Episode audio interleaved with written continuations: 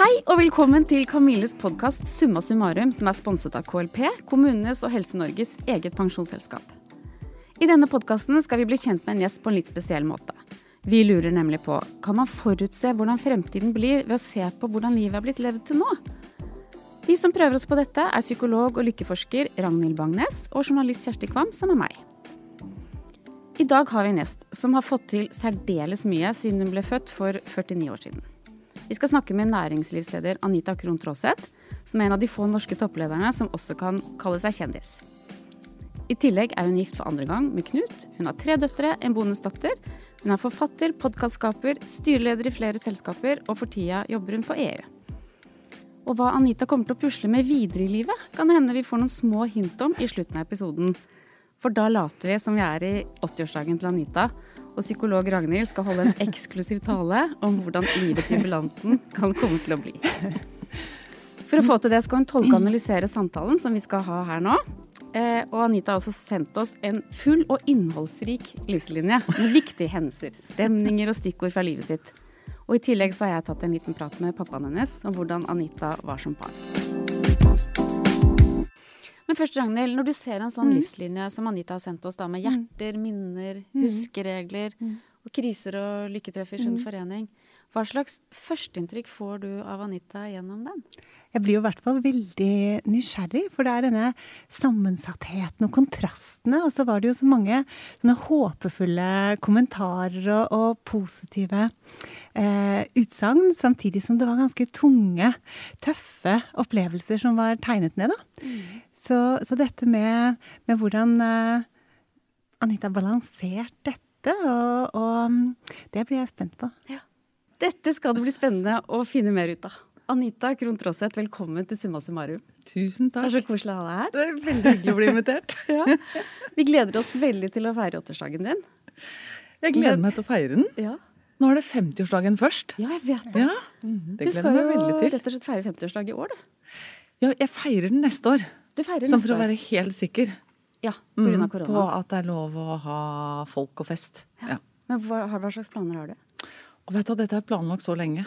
Har du det? Um, her skal det være altså en skikkelig fest. Det skal starte lørdag klokka to. Det skal være fri flyt av cocktails. Det skal være storband. Det skal være masse musikk. Det skal være moro. Og så skal vi feste så lenge vi orker, og så skal vi kanskje sove litt. Og så skal vi stå opp og ha litt eh, pølsegrilling og grillmat. Og feste ut på natta, og så dagen etterpå så skal vi møtes på en strand alle sammen. Sånn at eh, folk som ikke kjenner hverandre i min vennekrets, kan få litt tid til å bli kjent, da. Ja. Og det skal være i Sandefjord. Så nydelig. Ja. Og du tenker mange gjester. Jeg tenker mange gjester. Jeg tenker masse musikk, god mat. Eh, blide folk. Moro. Eh, ja. ja. Men du vil prøve, prøve, på en strand i desember, altså? Nei, det er derfor jeg tar det neste år. Aha. For desember blir litt kaldt. jeg, er ingen, jeg, er ikke en sånn moderne isbader. Uh, nei, skjønner. Så det blir sommeren 2022. Mm. Nettopp.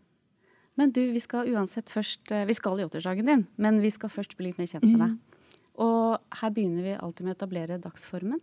Ja. Så hvordan har du det nå i dag? altså, Jeg føler nå at jeg sitter på en sånn lite vorspiel med to bra damer jeg aldri har møtt. Jeg føler at det er litt sånn i feststemning.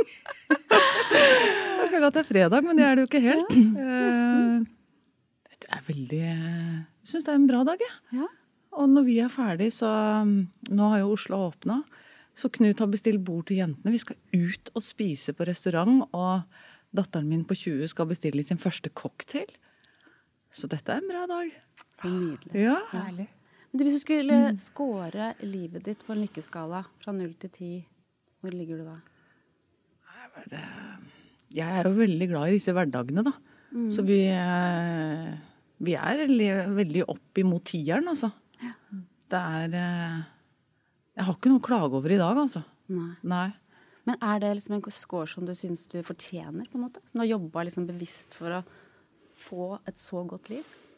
Jeg tror det er en blanding av eh, det å At det er et resultat av noen valg jeg har tatt.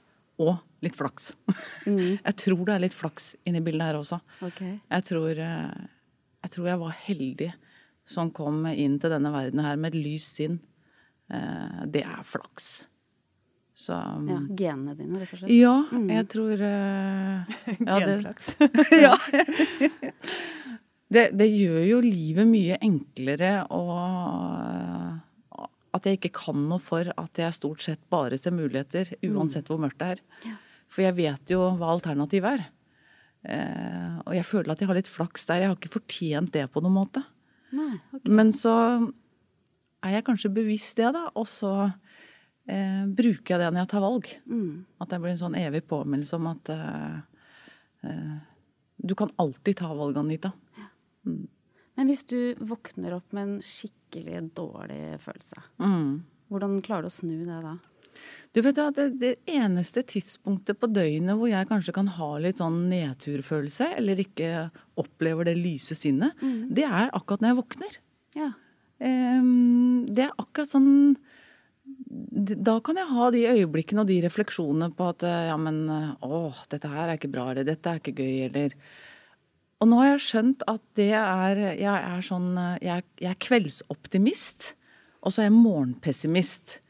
Og så da har jeg prøvd å redusere den morgenpessimismen, for jeg trives ikke med den.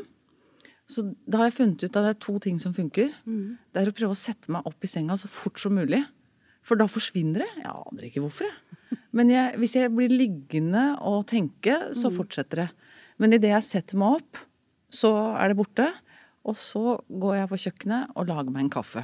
Så dine nøkler da er, det er egentlig noen praktiske grep da? Du setter deg opp, du henter deg Ja, jeg har liksom prøvd å finne ut av, av hva er det som gjør at jeg, om, om kvelden så kan jeg få så mye ideer og være så optimistisk og tro jeg kan endre det meste. Men så morgenen så, så er det rake motsetning. Så jeg prøvde å finne ut av hva, hva er dette her for noe. Eh, ja, det, og det bare er sånn. Ja. Um, men så hjalp det da å sette seg opp. Jeg kan ikke spørre psykologen hva, hva er det egentlig. Jeg vet ikke. Nei? Men det er et veldig godt eh, tips, da, for jeg tror det er mange som kunne ha nytte av det. Ja. Bare det å Mm.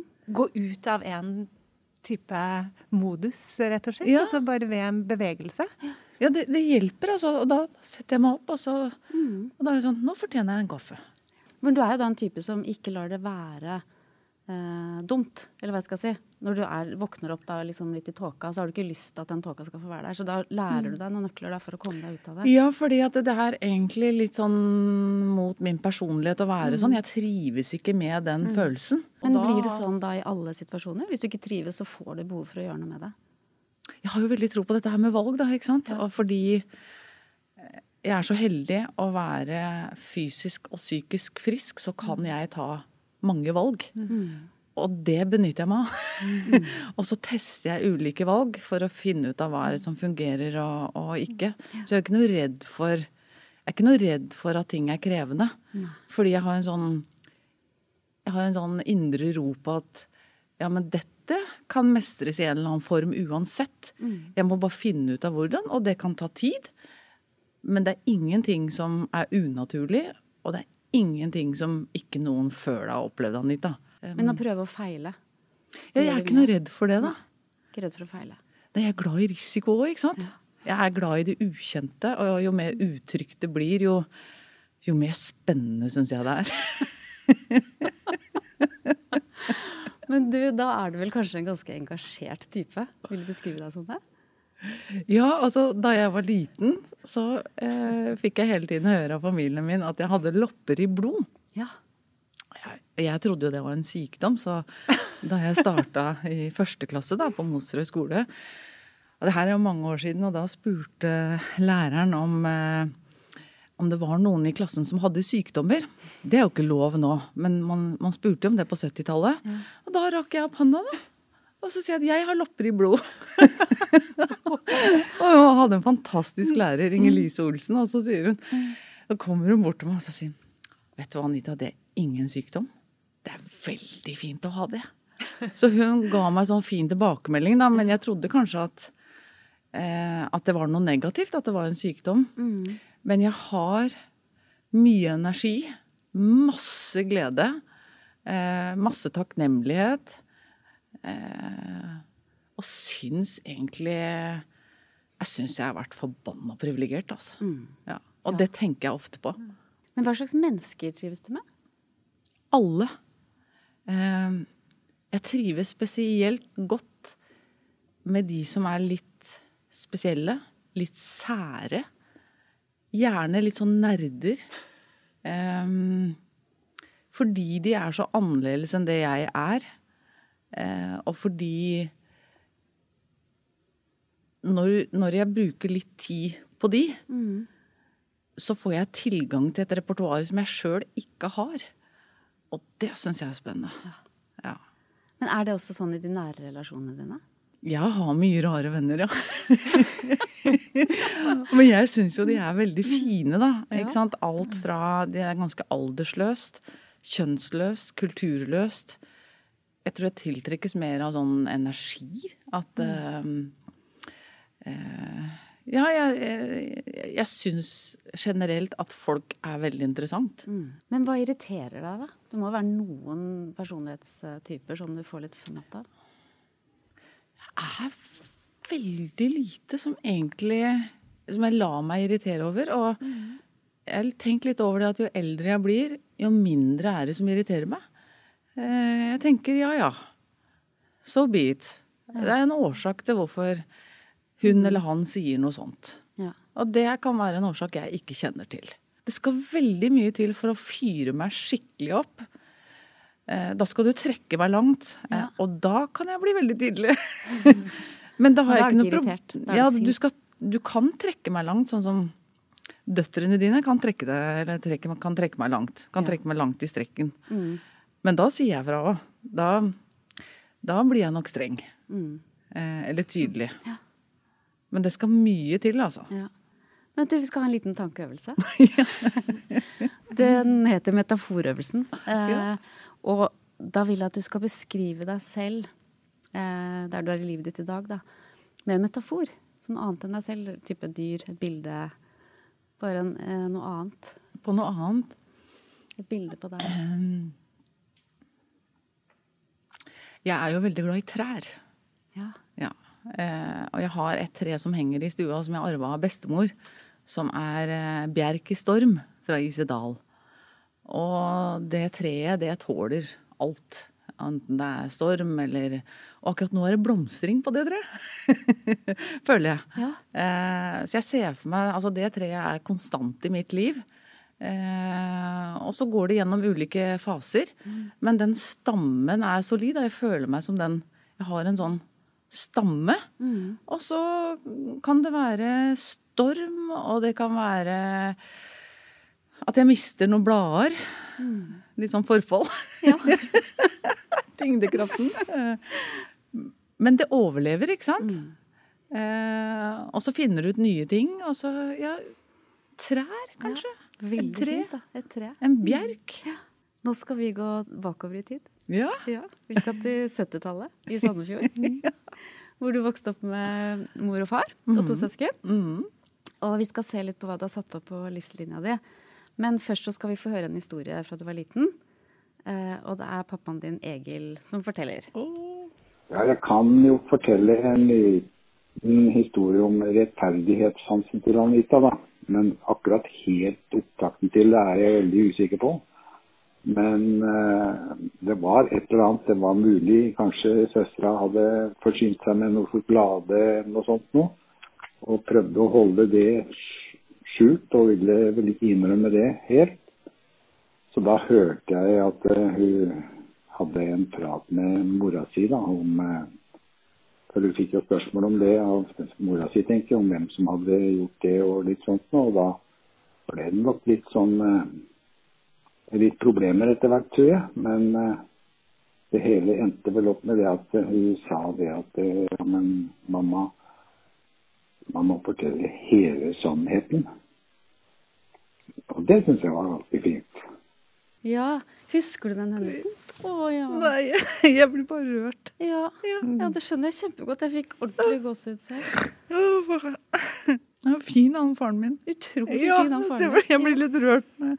Det minner meg om eh, da jeg reiste til utlandet, så kom jeg hjem, og så så jeg faren min på Gardermoen. Ja. Da begynner jeg bare å gråte. Jeg, jeg gjør det når jeg hører stemmen hans. Og, ja. ja, Utrolig fin fyr. dere må sikkert ta vekk det her. Vi begynner å gråte alle sammen her. Ja, For meg får tårer i øynene selv. ja. Jeg syns det var så sterkt. Egentlig det, Man må jo fortelle hele sannheten. Ja. Det syns jeg også var så sterkt. Mm. Altså, jeg tror alltid har vært sånn, og så har det kanskje forsterka seg.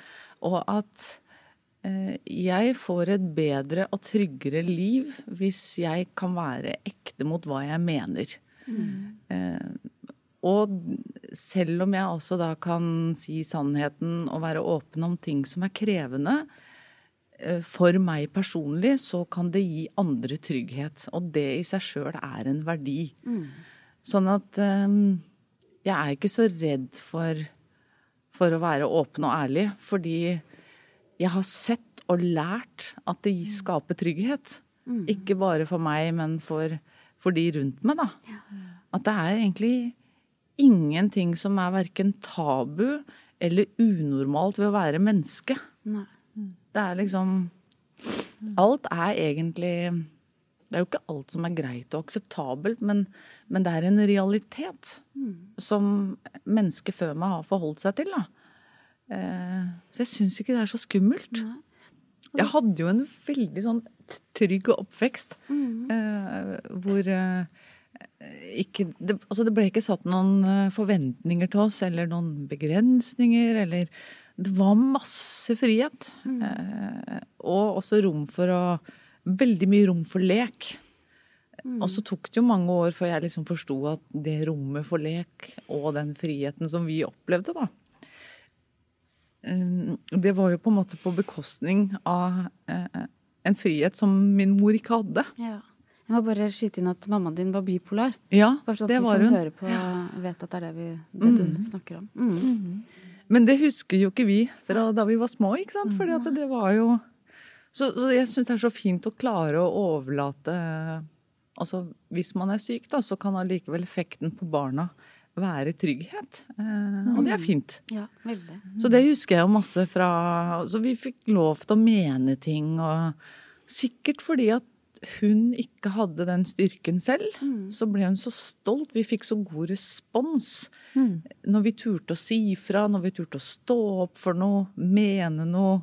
Det ble satt veldig pris på. Ja. Men da moren din tok livet sitt, da var du 20 år. Mm. Lærte du noe i den sorgprosessen? Ja, altså da Ikke sant. Eh, Når du lever med en bipolar person så tett innpå, og det var jo ikke første gang hun hadde prøvd å ta livet sitt, det var jo flere ganger. Det var bare at det var denne gangen hun lyktes, da.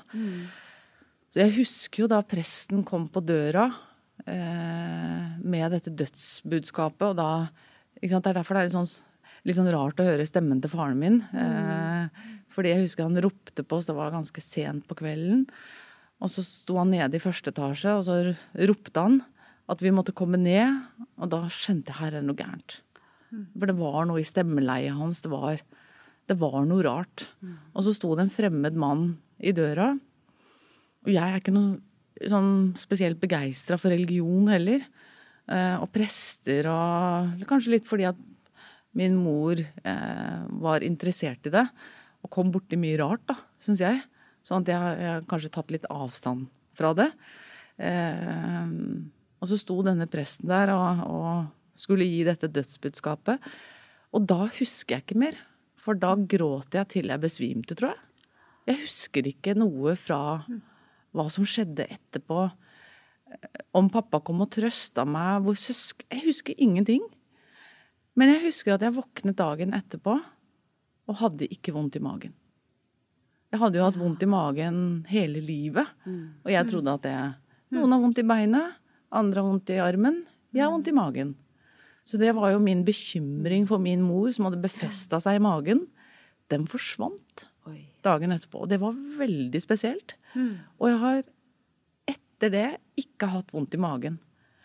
Så det var en slags surrealistisk opplevelse med en blanding av dyp fortvilelse og befrielse. Altså Makes that sense? Altså, det var veldig spesielt. Og det som kanskje var den beste sorgeopplevelsen, var jo eh, den bilturen søsteren min og jeg eh, Det er den røde Nissan Bluebird. Vi tok mammas gamle bil, og så kjørte vi ned, hun og jeg, til Danmark. Og gråt oss gjennom en biltur jeg aldri glemmer. Men du har jo, det du har skrevet på livslinja di, som du husker, er jo trygghet, kjærlighet, Mm. familiefellesskap, stemninger. Eh, og så har du notert eh, frihet og sfinks. Ja, Hva betyr det? ja det, altså det var jo Altså 70-tallet var jo sånn frihetens tiår uansett, ikke sant. Det var eh, Vi gikk jo med brune og beige klær, og alt var lov og skulle utforskes, og vi klipte lugger, og vi klatra i trær, og vi spiste usunt, og det var jo liksom Det var et spesielt tiår. Eh, og så eh, var jo da eh, moren min syk, men vi forsto jo ikke det som barn. Vi tenkte bare at hun sover lenge og lar oss få leke lenge. Vi visste jo ikke hva som skjedde innenfor huset. At hun sov eller sleit eller Så, så denne svingsen, da, det var jo Vi hadde jo veldig dårlig råd.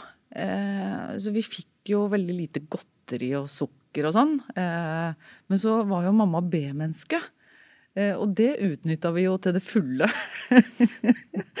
så da hun sov om morgenen, så snek vi oss inn. Eh, og så tok vi en sånn Swings eh, konfekteske, og det var veldig sjelden det var i huset. Og så husker jeg vi satt på trappa og spiste opp all sjokoladen, og så pakka vi inn småstein i sjokoladepapir. Og så la vi det i tilbake i Swings-boksen. Så vi gjorde litt sånne ugagn når mamma sov om morgenen. Eh, og jeg tenker at det er helt sunn ugagn å gjøre, og det derre søsterskapet vi hadde når vi, vi spiste den sjokoladen, da. Eh, eller at vi også skjønte at vi spør mamma om ting på morgenen, for da er jo hun i svime. Da får vi jo ja på alt! Det fant vi ut. Å, nydelig. Ja. Men du, eh, hadde du noen hobbyer? Om jeg hadde hobby? Ja. Drev du med noe greier utenom Jeg drev med alt. Ja. Eh, og der syns jeg foreldrene mine var skikkelig fine. Det var ingen sånn ønsker om at jeg skulle starte med det ene eller det andre. Jeg måtte finne ut av det selv. Og jeg fikk lov til å melde meg på alt. Men i det øyeblikket de fikk en kostnad til aktiviteten, sånn at, at jeg måtte kjøpe inn speiderutstyr eller noe sånt, da måtte jeg være der litt. Eh, men jeg kunne gjerne gå på et par svømmeøvelser eller spille litt håndball. Men hvis jeg skulle committe meg, så måtte jeg levere litt over tid. Da kunne jeg ikke bare velge noe annet. Og så hadde de en annen regel òg, og det var at eh, jeg måtte komme meg fra A til Å sjøl. Ja. Så bli gjerne med på ting, men finn ut av hvordan du kommer deg dit. Mm. Eh, vi kjører ikke. Det må du finne ut av selv. Hva likte du best å drive med av de utallige hobbyene du prøvde? Jeg likte mangfoldet, jeg. Ja. At, eh, at jeg fikk teste alt mulig. Mm. Men jeg endte nok med Jeg har jo vært danser, så jeg brukte veldig mye tid på å danse. Veldig glad i musikk. Var med i Radio Ung. Eh, spilte litt eh, teater. Jobba for kommunen eh, med, med dans for ungdom. Ragnhild, har du noen spørsmål til barne- og ungdomstida? Ja, det ble litt sånn eh, Du forteller ganske mye om sånne sammensatte, blandede opplevelser, egentlig. ikke sant? Hvor, du, hvor du ser mye av dette, den vinningen som er i tap, og, og, og motsatt. Um, lurer på hvordan du Det forholdet du har til, um, til det å ta valg, da. Um, hvordan du ser det i sammenheng med, med moren dins uh, opplevelse av å ikke kunne ta valg. Og, og Ja, altså det Fordi jeg da ble disponert for psykisk lidelse veldig tidlig, så forsto jeg at det jeg da tok som en selvfølge med å klare å stå opp om morgenen og gjøre de helt vanlige tingene, det er ikke noe alle mennesker kan. Og det er ikke et fritt valg å være psykisk frisk. For hun Jeg lærte jo også mye om psykiske lidelser via henne. da, At, at det er traumer som kan utløse det, som vi alle går gjennom. Eh, og, og, det var ganske sterkt for meg å se at, eh, at mamma ikke engang klarte å stå opp om morgenen og holde Altså hun hadde ikke styrke til å holde en kopp kaffe. Og, og det De inntrykkene har ikke skada meg, skjønner du. Altså Det har heller gitt meg en sånn å, fy søren. Eh, det er ikke alle som klarer dette her. Og jeg er så heldig at, eh, at jeg klarer det. Da må jeg gi litt mer.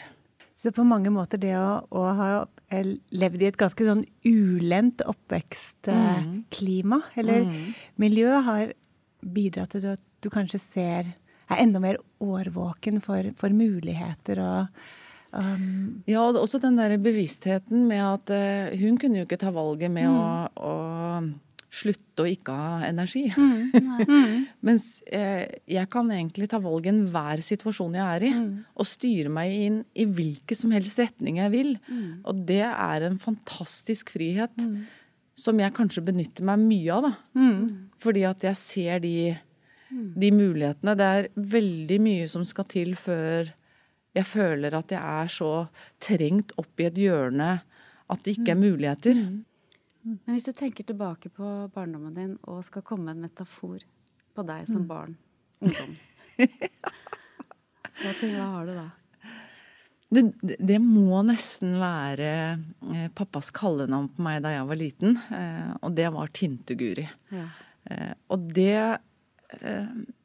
Da ser jeg for meg en Jeg var litt sånn anemisk da jeg var liten. Jeg var tynn, bleik, litt fregnete. Eh, kortklipt, sånn skamklipt hår og masse energi.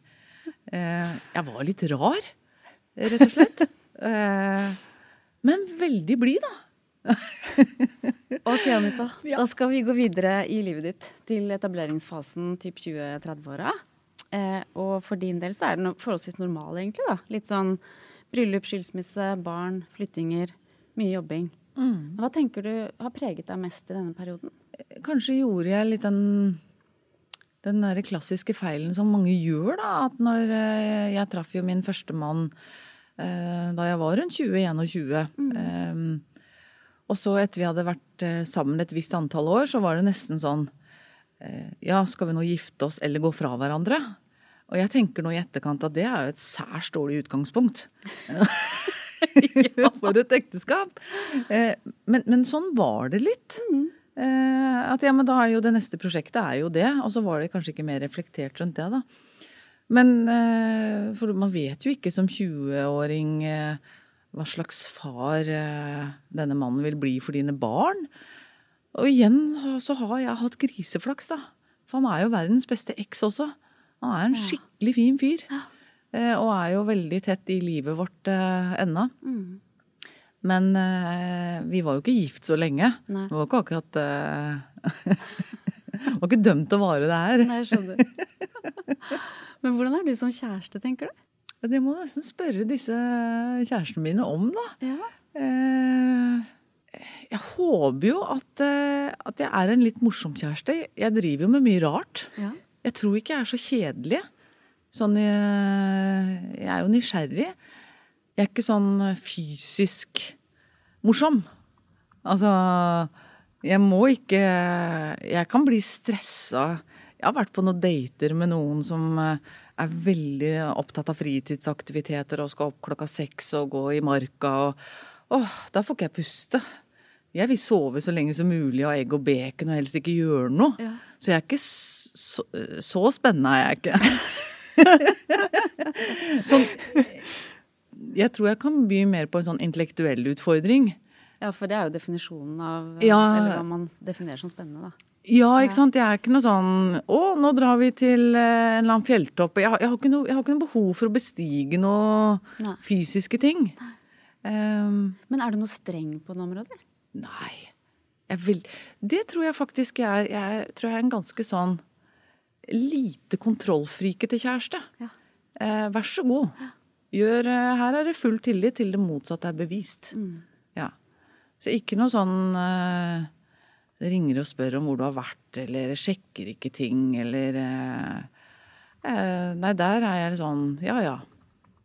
Hvis han velger å gjøre noe som gjør at han mister meg, så det, det får jeg ikke gjort noe med. Nei, ikke sant. Altså det, jeg, jeg tror ikke han blir mer glad i meg ved å kontrollere den, i hvert fall. Nei, ikke sant. Nei. Nei. Men du, du har jo snakket om det der med viktigheten av å ta valg. Mm. Og det har du også skrevet med i store bokstaver på livslinja di. Mm. Og da lurer jeg på Hvordan tar du valg? Det kommer litt an på hva jeg skal ta valg rundt. Ja. Noen ting bruker jeg lang tid på. Og så syns jeg ofte det er like viktig å kunne ta retrett på valg. Det er også et valg å ta retrett. At man ikke blir sånn Ja, nå har jeg valgt dette her, og hvis ikke jeg står i det, så mister jeg hele liksom, identiteten min. Um, retretter er også lov. Ja. Selv om de sitter litt sånn hardt inne.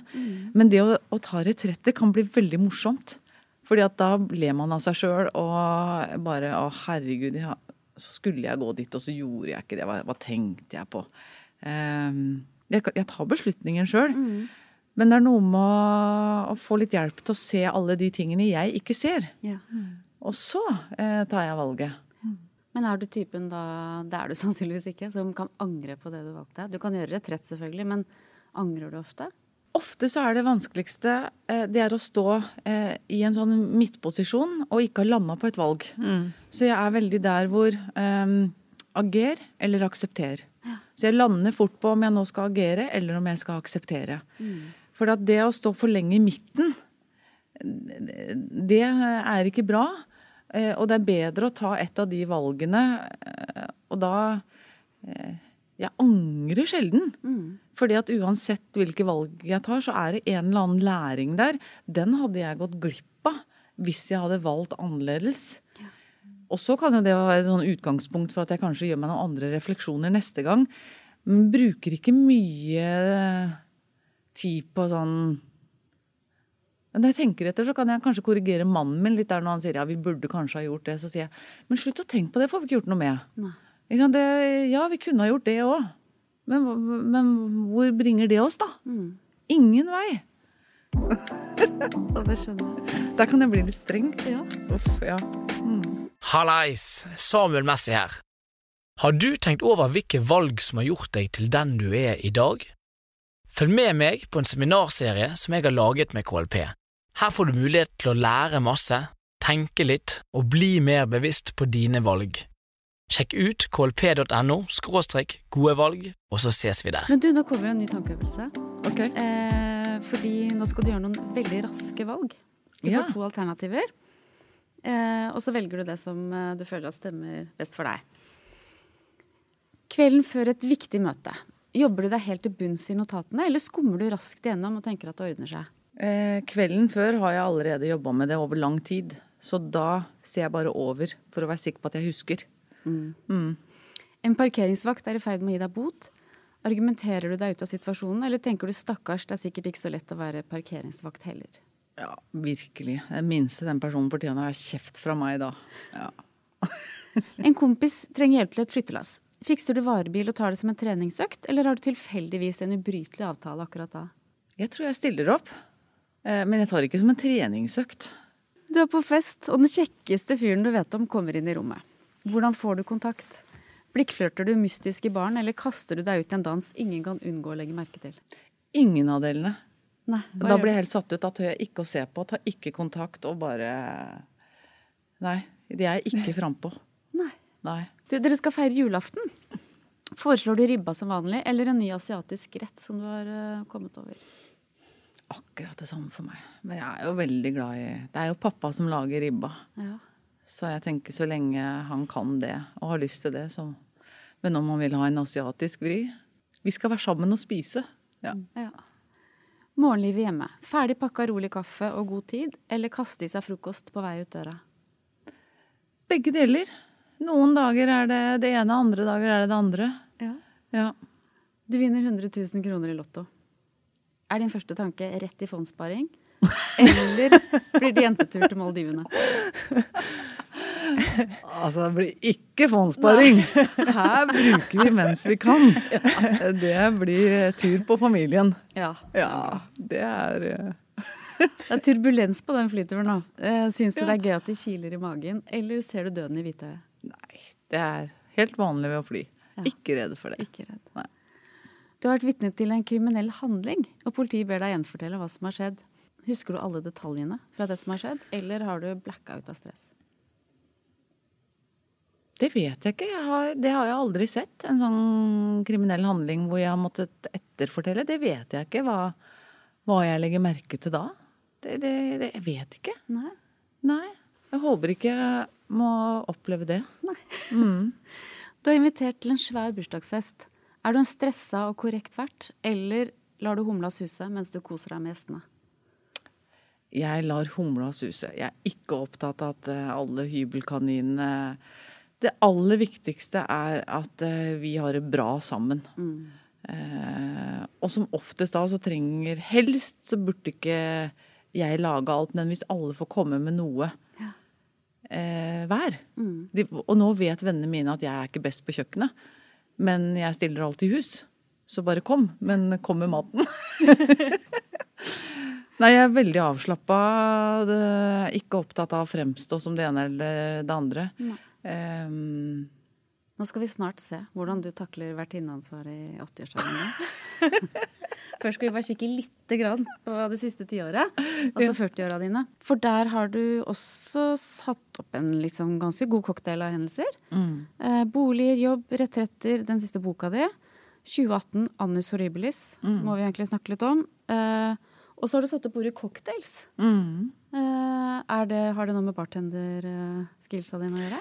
Ja, altså jeg tok en eh, psykologitest for et par år siden. Eh, og det var en sånn test som sa noe om hva mine preferanser er i forhold til hva jeg bruker tid på. Og da kom moro helt nederst. Uh, altså mm, at jeg er veldig sånn etterrettelig og Og så kom og så, da ble jeg litt skuffa. Og så tenker jeg for jeg syns jo da det er veldig gøy å være etterrettelig og jobbe og stå på. Jeg finner masse glede i det. Og så tenkte jeg at jeg drikker for lite. Jeg har drukket altfor lite i mitt liv. Ehm, Det, det forbinder mange med å ha det litt gøy. Det skal jeg prøve på. Så tenkte jeg det må jeg bli litt mer av. Så da hadde jeg et nyttårsforsett hvor jeg skulle drikke mer et år. Og da sleit jeg litt, fordi at jeg, jeg liker jo ikke øl. Eh, jeg liker ikke champagne spesielt godt heller. Oi. Eh, og jeg er ikke så veldig glad i vin. Jeg kan drikke hvitvin og rosévin, men det er ikke noe sånn Jeg syns det er like deilig med et glass cola eller et glass vann eller eh, Men sprit, det liker jeg. Så da tenker jeg ok, sprit! Det, jeg skal drikke med sprit. Ja. Og det er jo cocktails. Så da gikk jeg fra kanskje å ha nesten null enheter i kvartalet, ikke sant, til å være med venner og invitere på en cocktaillunsj, eller gjøre som søsteren min når vi er i New York, og være og gæren og drikke midt på dagen og ikke sant. Og det er jo så moro.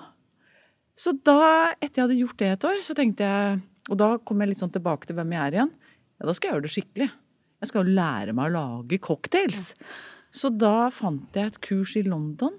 Så da dro jeg over dit og ble sertifisert eh, bartender eh, på cocktails. Og så tenkte jeg at det er en kjempeinvestering for min alderdom. For nå har jeg planen klar. Og det er eh, jeg, har en, jeg har en drøm om at eh, kanskje ikke 80, kanskje 90 eh, At jeg sammen med noen venner skal kjøpe en tomt i Vestfold. Der skal vi bygge, kanskje på verdens ende, et slags endestopp som er ulikt alle andre gamle sykehjem. Og når disse sykepleierne har gått liksom runden sin med medisinglass, da kommer jeg med min spritvogn. Da skal alle som bor der, få enten gin tonic, pornstar martini eller hva de vil ha, sånn at de får en skikkelig god natts søvn. Alt som er ulovlig, skal gjøres der. Vi skal ha det gøy. Fri for å bli med. Vil du være med? Med du var, Det er helt klart. Men du, hva, hva er det du, bortsett fra dette fantastiske gamle hjemmet, Gamle- gamle stedet Verdens ende, er Ja, ikke det kult? ende. Det er utrolig fint.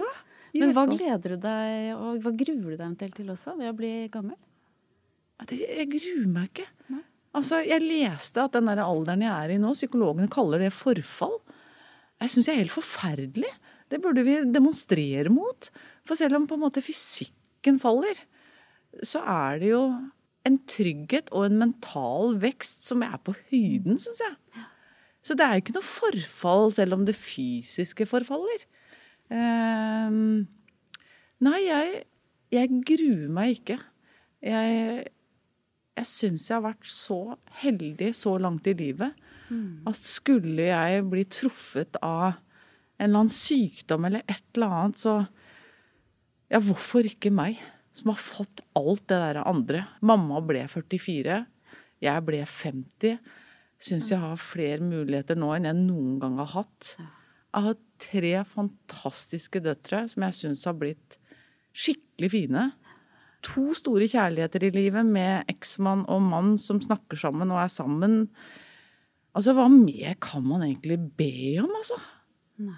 Jeg vet hva, jeg syns eh, Jeg sitter og venter på at det kommer noe skit. Skjønner du, ikke sant? Det er sånn Jeg har vært heldig, selv om jeg mistet moren min tidlig. Så har jeg hatt 30 år nå hvor det ikke har skjedd noe med de rundt meg. Det vet jeg ikke kommer til å vare. Eh, Det gruer jeg meg til. Mm. Alt annet eh, er sekundært, altså.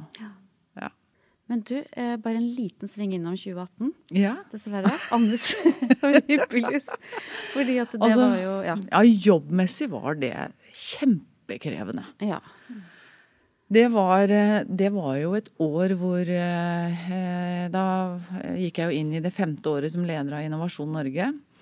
Eh, jeg var i New York eh, på et oppdrag, og så leste jeg i avisene at eh, styrelederen min hadde trukket seg, og at han mente at eh, statsråden hadde stoppet han, og i å skulle sparke meg, da. Det var det som var målet.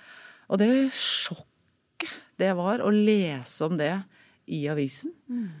Og liksom bare Hadde det i det hele tatt vært på agendaen? Eh, skulle jeg fjernes fra en jobb?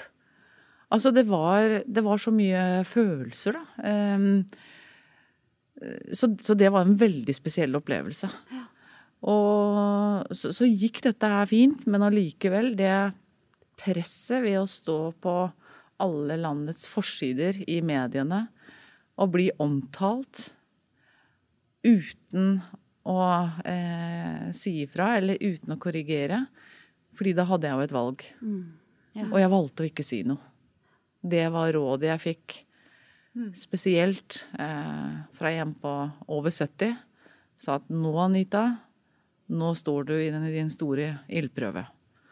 Nå koster det deg som mest, nå skal du ikke si noe. Det gjorde vondt, altså. Altså apropos rettferdighetssans. Og da fikk jeg en fysisk reaksjon i New York. Da kasta jeg opp over hele badet. Jeg syns det var for jævlig. Men jeg hadde så mye bra folk rundt meg, eh, sånn at jeg følte aldri at jeg sto alene, da. Men det, det syns jeg var beintøft, rett og slett. Tenker Det var du tilbake på det som liksom bunnpunkt i livet ditt foreløpig? Nei, det er jo ikke noe bunnpunkt. Det er jo Jeg ble jo disponert der for eh, For noe jeg valgte sjøl, da. Det er frivillig å være toppleder. Da kan sånne ting skje. Ja. Så jeg føler ikke at det var noe bunnpunkt. Det, det også ga, var jo eh, et fellesskap med de rundt meg som jeg aldri hadde opplevd hadde det ikke vært for dette her. Som Hanna, da, eh, datteren min. Barna mine var jo hjemme ikke sant, og leser avisen og ser dette her. Og så eh, kommer jeg hjem, og så får jeg Fordi jentene pleier å være med og hente meg på Gardermoen når jeg er på lange reiser. Og så får jeg beskjed av Hanne at eh, mamma, jeg er på trening, eh, jeg kan ikke være med og hente deg, men det ligger noe til deg på nattbordet. Og så lå det en liten pakke der, eh, og et kort. Og så åpna jeg kortet, og så hadde hun laget en håndtegning, og så sto det 'I believe in you' på kortet. Og så hadde hun gått til en gullsmed, og så hadde hun funnet et armbånd eh, hvor det sto på fransk 'sans peur', uten frykt. Og da tenker jeg Altså, det betydde alt. Så selv om det er et annus horribles Igjen så har jeg denne tosidigheten, skjønner du. Det kommer så innmari fint. Altså, det å oppleve at datteren min har blitt så fin Det er så grisestolt av henne. De der refleksjonene og den støtten og Vet du hva, det trumfer alt hva en styreleder måtte mene om meg, altså. Ikke sant? Det blir sånn Ja, nå høres jeg kanskje litt hard ut, men det er sånn Nei, tvert imot myk. eh, Nei. Men du skriver jo på livslinja di at posttraumatisk vekst Mm. er like vanlig som stress. Mm. Eh, og det er vel det, er det du snakker om nå, ikke sant? Ja, At du det vokser i jeg, jeg hadde jo aldri hørt om posttraumatisk vekst Mm. før jeg leste om det i 2013.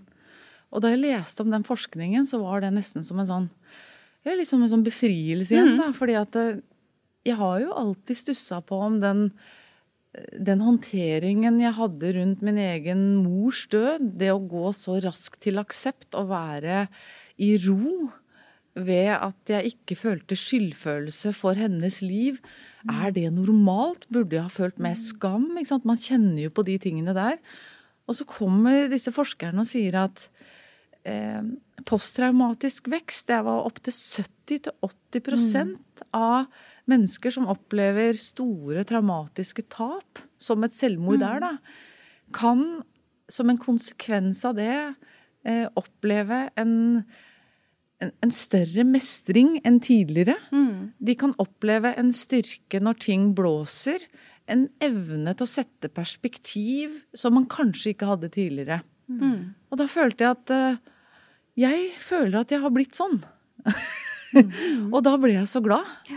Så da tok jeg kontakt med de som forsker på dette her på Ullevål. Og spurte om de kunne holde et foredrag da jeg skrev denne boka 'Godt nok for de svina'.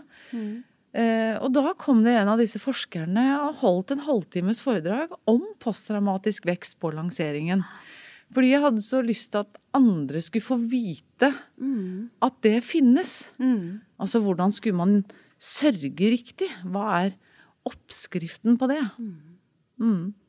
Men Ragnhild, hva tenker du om det i forhold til, eh, til din forskning og sånn? Altså det med, med En ting er traumatiske opplevelser, da, men mer sånn kriser i livet. Er det sånn med de fleste kriser, både små og store, at man vokser mer enn man, mer enn man blir ødelagt?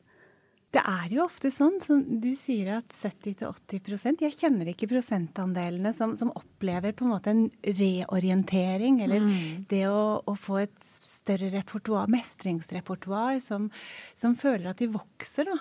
Og det er jo kanskje sånn at, at ubehag og, og smerte er um, gir oss en slags sånn inngang til et meningsfullt og et, et liv i vekst, da. Mm.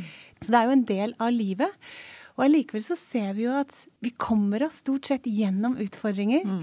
Eh, de preller ikke nødvendigvis av oss, men vi Nei. reiser oss igjen, og, og ofte sterkere. Mm. Eh, og bedre rustet til, til fremtiden, altså. Mm. Veldig oppløftende, da.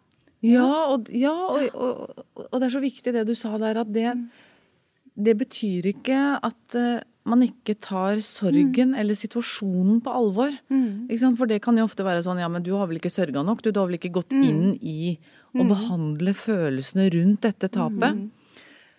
Men jo. Ikke sant? Man kan ha gjort det. Og så tror jeg også at eh, veldig mye av den posttraumatiske stresset også er knytta til at det var en hemmelighet i familien da, at noen hadde psykiske lidelser. Og og det sjokket som kommer i forbindelse med det, at man blir helt satt ut Vi var jo forberedt. Vi visste Vi hadde innsikt i situasjonen, og selv om døden, når den kommer, blir et sjokk uansett Jeg tror ikke det er mulig å forberede seg på det. Men det er lettere å akseptere det fordi det alltid har vært et alternativ. Men hvis det aldri har vært et alternativ, så tror jeg også den sjokkfølelsen mm. gjør at du blir satt mm. ut, da. Mm. At det er um, Ja, jeg, jeg, vet ikke. Men vet du hva, eller? Nå skal Ragnhild skrive ferdig talen. Så vi skal ha en liten pause. Ja. ja. En røykepause. En røykepause. Og til dere som lytter, når vi kommer tilbake, er vi direkte inn i 80-årsdagen til Anita. Jeg fungerer som toastmaster, mens Ragnhild er en god, gammel venninne av jubilanten.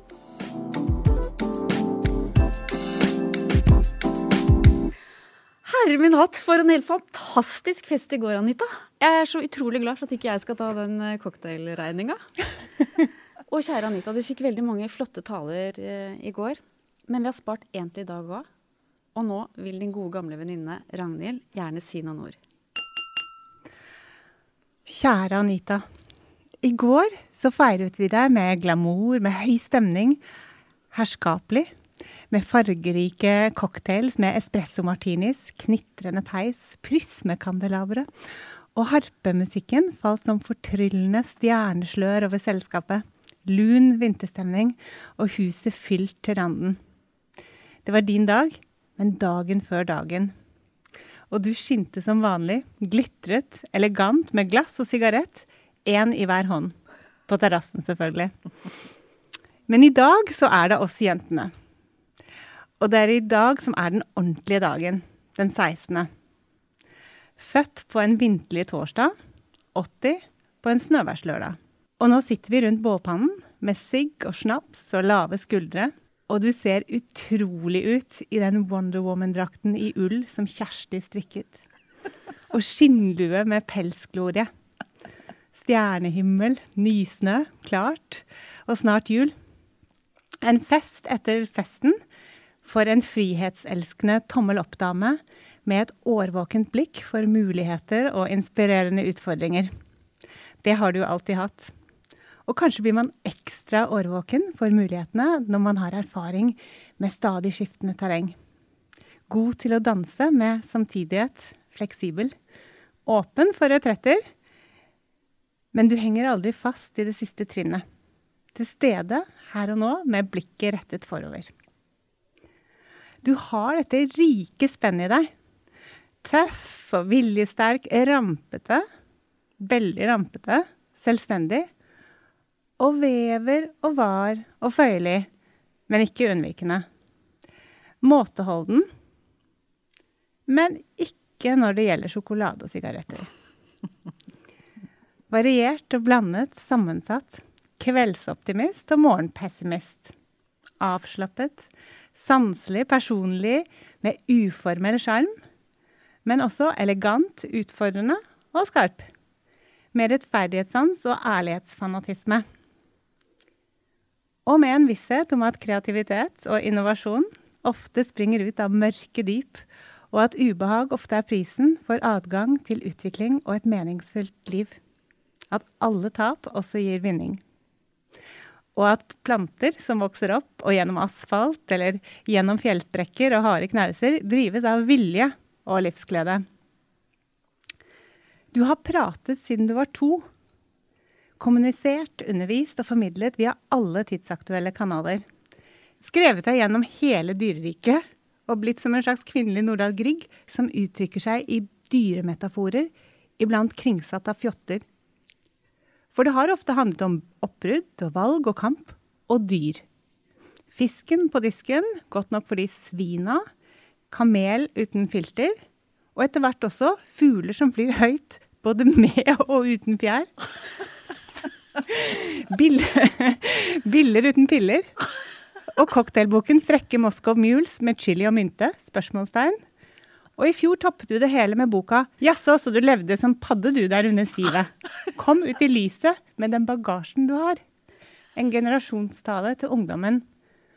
For nå var det din tur til å snakke til ungdommen, holde din versjon av generasjonstalen faren din en gang holdt til deg, og som reddet deg fra perfeksjonismen, lærte deg å senke skuldrene, våge å være synlig som feilbarlig.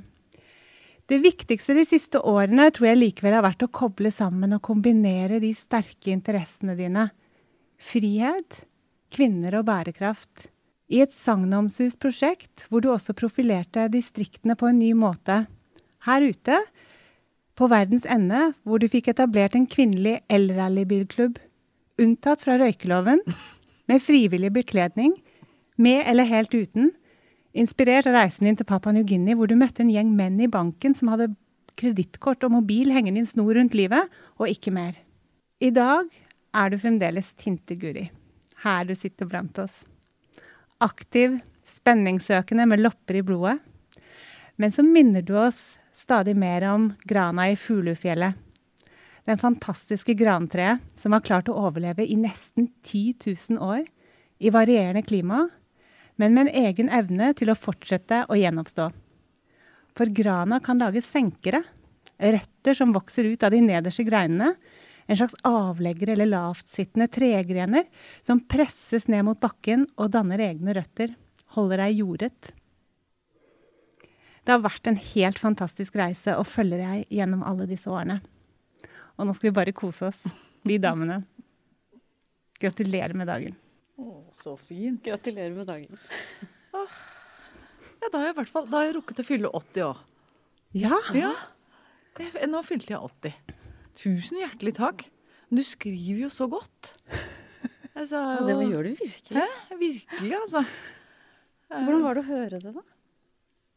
Jeg syns det var kjempefint, jeg. Jeg syns det var eh, Ja, tenk om, tenk om det kunne bli sånn. Det var motiverende. Mm.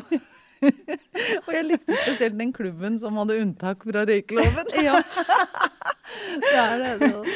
Og hvor man kunne gå Fortsatt mer tørre å være uten litt klær. rampete. Ja. Og hva som er rampete med er 80, det vet jeg jo ikke. Mm. Jeg bare håper jeg klarer å bevare det i meg. At jeg ikke slukner hen. Det tror jeg er krise. Du er vel ikke en type som slukner uansett, er det det? Nei, det, det tror jeg ikke. Eh, men så er det sånn at man må falle litt sammen for å komme opp igjen. For å ikke miste seg selv. Jeg tror premisset for å ikke miste seg selv er også å tillate å falle litt sammen. Men at det ikke må bli så lenge eller være så dypt at, eh, at det på en måte definerer deg videre, da. Det, det må være en, det er en slags naturlighet å hente seg inn og restituere seg etter sånne hendelser. Mm. Sånn som man gjør i idretten, da, når man eh, ja, leverer på et eller annet nivå. Sånn, så, sånn tror jeg vi må gjøre sånn ellers i hverdagen òg. Mm. Men var det noe som overraska deg med det Ragnhild eh, hadde tolka? Jeg syns det var en veldig god idé at, eh, at det først var en fest, og så bare den jentefesten. Mm. eh, Den 16. Det, den har jeg lyst til Den skal jeg arve, den ideen der. Det, det, det, det skal jeg gjøre. Det er jo mer du kan rekke på disse 30 årene enn det som er allerede i talen. Ikke sant? Men du, hva var det med Anita som gjorde at uh, talen din ble sånn som den ble? Oh, jeg vet ikke, men det er jeg, noe av det jeg har liksom sittet og tenkt mest på i løpet av, av samtalen, også livslinjen egentlig, var jo dette med denne, både den sammensattheten og, og det med egentlig å snakke om ganske tunge og store og utfordrende ting, belastninger. Eh, og også denne, sant, denne veksten og denne ikke sant, eh, vissheten og tryggheten på at eh, ut av, eh, ut av aske gror det noe, på en måte. Eh, som jeg syns er så, både så håpefullt og, og fint. Og, og du returnerer ofte altså, til, igjen og igjen tilbake til sant, denne, denne todeltheten, eller ikke sant, denne sammensatte, denne um, som, som jeg har blitt veldig fascinert av i praten i dag, da. Og som jeg prøvde å legge litt med inn i, inn i talen også. Mm. Er det noe du har lyst til å spørre Ragnhild om helt til slutt? Det har jeg lyst til å bare si tusen takk. Eh, jeg syns det var kjempefint. Og at du klarer å skrive dette på så, så kort tid. Jeg syns jeg var eh, Jeg det var veldig, veldig hyggelig. Jeg føler liksom at vi er på sånn vorspiel nå.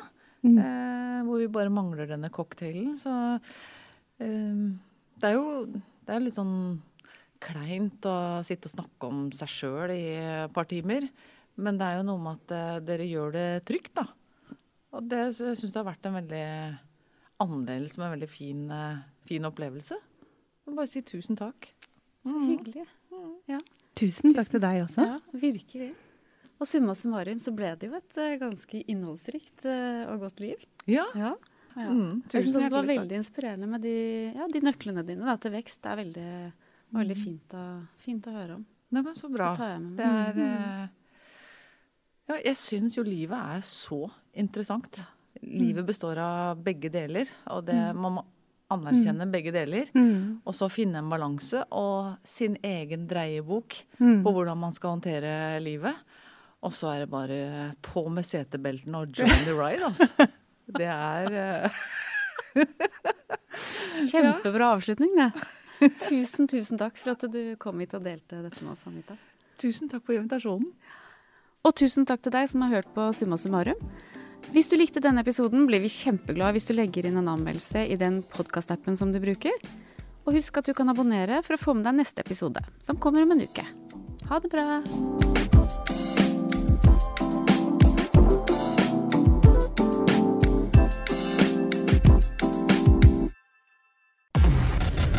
podkast fra Egmont People.